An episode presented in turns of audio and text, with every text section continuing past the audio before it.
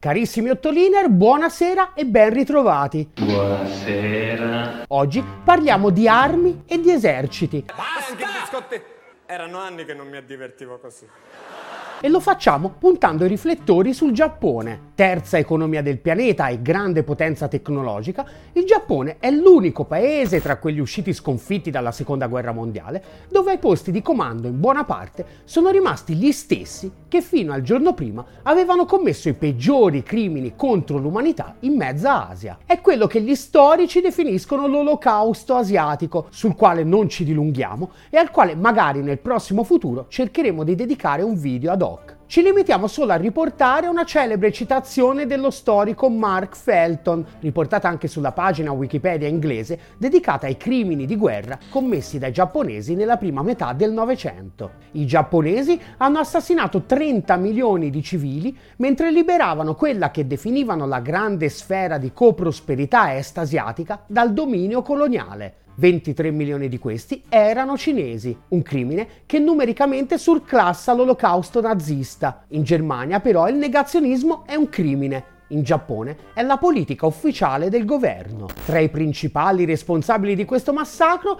ce n'è uno in particolare che spicca per il ruolo che ha avuto nella politica giapponese del secondo dopoguerra. Si chiama Nobusuke Kishi ed è anche noto col soprannome di mostro dell'era della pace illuminata il periodo Showa, che corrisponde al regno dell'imperatore Hirohito, terminato soltanto nel 1989 con la sua morte. È uno dei 25 massimi dirigenti cinesi ad essere stati accusati di crimini di classe A durante la seconda guerra mondiale, in particolare relativamente al ruolo che svolse a partire dagli anni 30 in veste di amministratore economico dello stato fantoccio di Manciuria, ma è anche uno dei tanti che vennero rilasciati così di botto senza nemmeno essere mai stati chiamati a deporre e che poi hanno avuto un un ruolo di primissimo piano nel Giappone dei decenni successivi. A coprirgli le spalle gli USA, che vedevano in lui l'uomo giusto per impedire al Giappone di scivolare verso l'area di influenza sovietica e consolidare la loro. Nobusuke Kishi non rinnegò mai il suo passato ed anzi si fece apertamente promotore di una serie di organizzazioni apertamente fasciste che miravano apertamente alla distruzione dell'ordine democratico. Un peccato veniale, ampiamente compensato dal suo ruolo di animatore di primissimo piano della Lega dei popoli asiatici contro il comunismo. A rassicurare gli USA rispetto ai rischi che correvano nel sostenere figure del genere c'era la Costituzione che avevano imposto al paese subito dopo la fine del conflitto. Una Costituzione espressamente pacifista che sostanzialmente impediva al Giappone di rimettere in piedi un esercito di nuovo in grado di rappresentare una minaccia. Invece che un vero e proprio esercito, il Giappone poteva dotarsi esclusivamente di una forza definita di autodifesa, il che significava che si poteva dotare dei sistemi di arma in grado di proteggerla nel caso di aggressione, ma non di quelli che le avrebbero permesso di aggredire a sua volta. Limitazioni delle quali gli USA appena due anni dopo si pentirono amaramente. In Cina, infatti, la lunga ed estenuante guerra civile si era conclusa con una vittoria schiacciante dei comunisti guidati dal grande timoniere Mao Zedong, che potete vedere ritratto alle mie spalle. Un Giappone armato, guidato da fedeli alleati, anche se dichiaratamente fascisti, sarebbe stato visto di buon occhio. Ma ormai la frittata era fatta e a difendere la postura pacifista dell'impero non erano più le potenze straniere, ma i cittadini giapponesi stessi, come imparò a sospese Nobusuke Kishi stesso, quando nel 1960 venne costretto alle dimissioni dalla più grande mobilitazione popolare mai vista in Giappone. Sono note come proteste ampo e consistano in oltre un mese di manifestazioni quotidiane, durante le quali centinaia di migliaia di persone circondavano il Parlamento per impedire al loro governo di schierarsi apertamente nella guerra fredda contro il blocco sovietico. Allora Nobusuke da oltre tre anni era niente po' di meno che primo ministro, un po' come se in Germania nel 1960 fosse stato primo ministro Rudolf Hess o von Ribbentrop. La piazza ottenne le sue dimissioni, ma non impedirono al Giappone di schierarsi. E così il Giappone decretò ufficialmente il suo status di portaerei USA nell'Indo-Pacifico. In Giappone ci sono ancora oggi la bellezza di oltre 40.000 soldati USA, distribuiti in 23 basi, 14.000 solo nella base aerea di Yokota e altri 5.000 circa in quella navale di Yokosuka, la più grande base navale americana al di fuori del territorio degli Stati Uniti. Tutte basi che hanno svolto un ruolo di primissimo piano nelle guerre di aggressione imperialistica USA prima in Corea e poi Vietnam e che ora sono chiamate a svolgerlo nella guerra a tutto campo contro l'avversario sistemico degli USA, la Repubblica Popolare Cinese, un avversario che gli USA non hanno nessuna intenzione di affrontare da soli. È arrivato il momento che anche il Giappone faccia la sua parte. Per una lunga fase la politica e la società giapponesi sono state completamente assorbite dal gigantesco sforzo necessario per fare dell'impero del sollevante una superpotenza economica e tecnologica globale. Come ricorda Foreign Policy, tra gli anni 60 e gli anni 80, il Giappone elevò il suo status a potenza economica globale grazie a una programmazione prevalentemente guidata dallo Stato che combinava pianificazione, collaborazione tra grandi corporation invece che competizione e una salutare dose di barriere commerciali per ostacolare i rivali stranieri e aggiungerei una massiccia campagna di spionaggio industriale e appropriazione indebita di proprietà intellettuale altrui. Insomma, gli stessi identici ingredienti di base che, al netto di tutte le differenze, avrebbero permesso poi l'irruzione sul palcoscenico globale del gigante economico cinese e prima anche di quello statunitense. Manca all'appello invece una grande potenza che abbia basato la sua ascesa sulle minchiate propagandate dalla famosa scuola di Chicago. Dai prodotti a basso costo giapponesi, Sony, Panasonic, Toyota e molti altri nell'arco di un ventennio diventarono lo standard industriale per i prodotti di fascia alta e le industrie tecnologiche erano solo la punta dell'iceberg. Nel 1990 la Nippon Steel Corporation era il più grosso produttore d'acciaio del mondo e sei delle principali dieci banche al mondo erano giapponesi, incluse le prime tre. Un'ascesa impressionante e pacifica, interrotta poi bruscamente soltanto dall'intervento a gamba tesa degli USA che a partire dagli accordi del Plaza riuscì attraverso gli strumenti dell'imperialismo finanziario più spregiudicato a mettere un freno a un competitor col quale dal punto di vista dell'efficienza del sistema produttivo non era minimamente in grado di competere una vera e propria guerra economica condotta con ogni mezzo necessario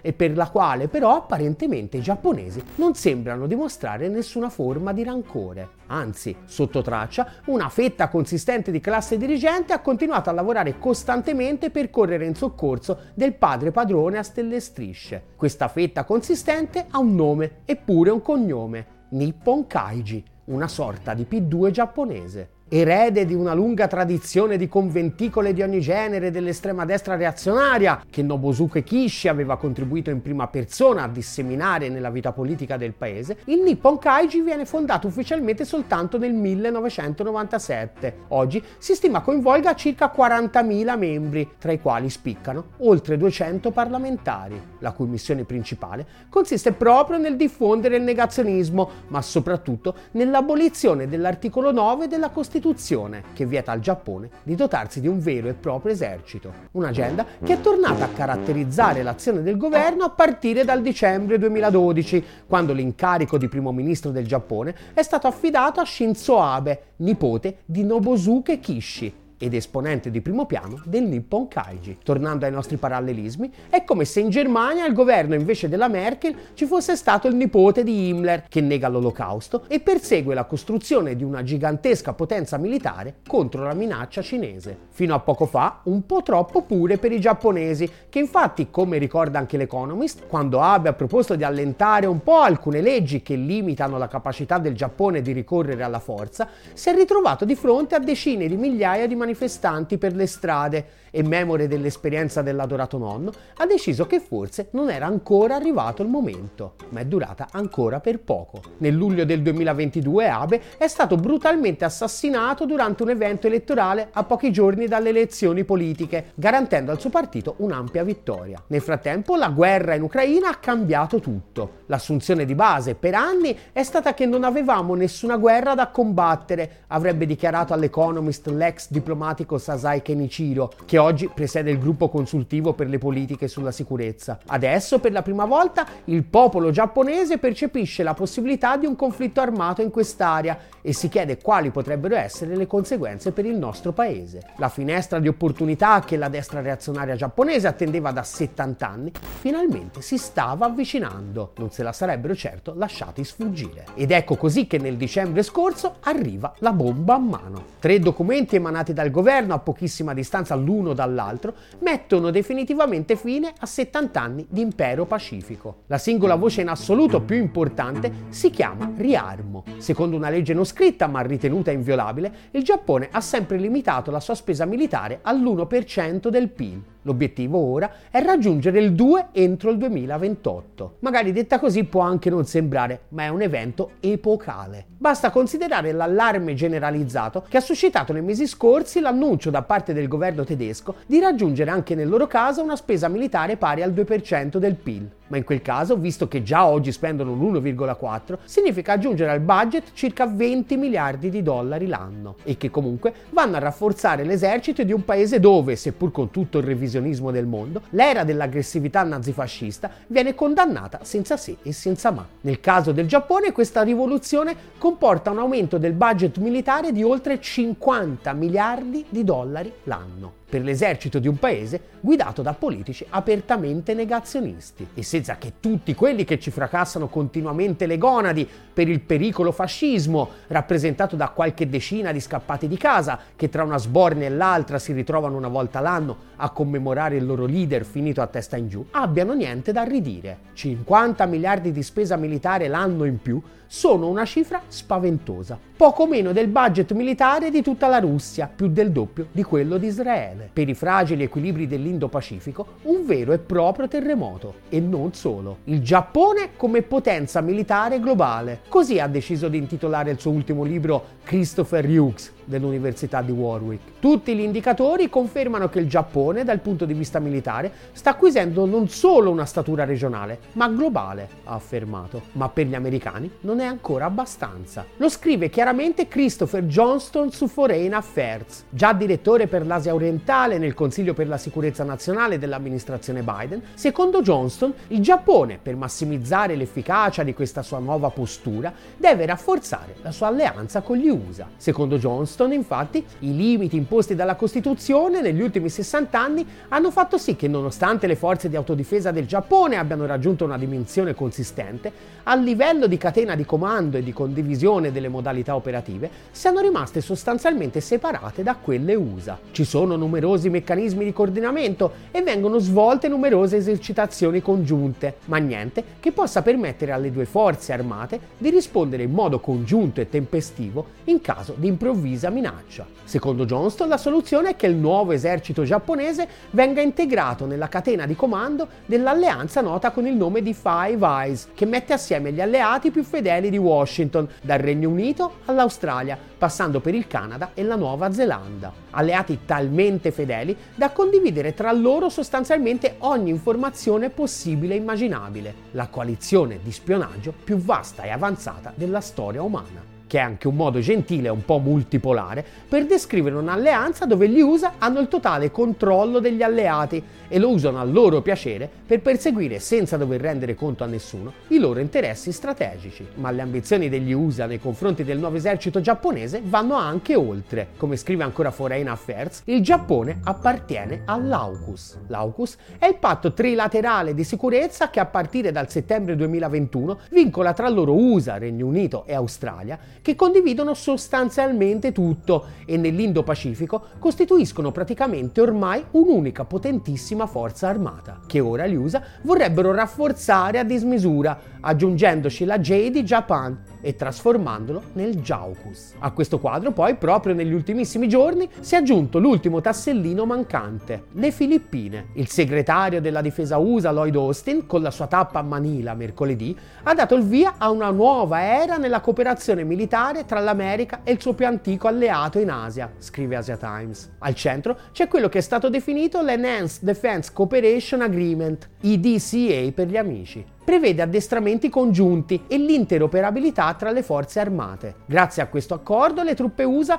potranno posizionare i loro sistemi di arma e le loro infrastrutture militari in altre 5 aggiuntive basi militari filippine, aumentando così a dismisura la capacità degli USA di proiettare la loro potenza nel Pacifico occidentale, scrive sempre Asia Times. Le cinque basi filippine sono tutte di fronte alla Cina. Per capire cosa significa tutta questa roba messa assieme, basta dare un'occhiata rapida a una qualsiasi cartina. I nuovi sviluppi sostanzialmente creano di fronte alla Cina un vero e proprio muro, dal quale una delle più grandi alleanze militari di tutti i tempi si prepara a sfidare apertamente quello che viene definito esplicitamente l'unico competitore sistemico del quale è necessario ostacolare lo sviluppo con ogni mezzo necessario. Non vedo l'ora di leggere gli editoriali della Tocci e del Foglio se e quando, e speriamo non avvenga mai, la Cina si convincerà di non avere altre alternative a scagliarsi a viso aperto contro questa trappola. Sicuramente anche i negazionisti giapponesi diventeranno improvvisamente, come per incanto, accaniti lettori di Kant. Contro questo continuo capovolgimento della realtà abbiamo urgentemente bisogno di un media che stia dalla parte della pace e del 99%. Aiutaci a costruirlo. Aderisci alla campagna di sottoscrizione di Ottolina TV su GoFundMe e su PayPal. E chi non aderisce è Nobusuke Kishi. Ah, PS, per chi volesse approfondire, l'appuntamento è per lunedì 6 febbraio a partire dalle ore 21 in diretta sui canali di Ottolina Facebook, YouTube e Twitch, con un'altra puntata di Mondo Cina, il programma di Ottolina TV in collaborazione con gli amici di Dazibao, in collegamento direttamente dal Giappone, il mitico Pio d'Emilia. Ottolina TV, comunque vada, sarà successo.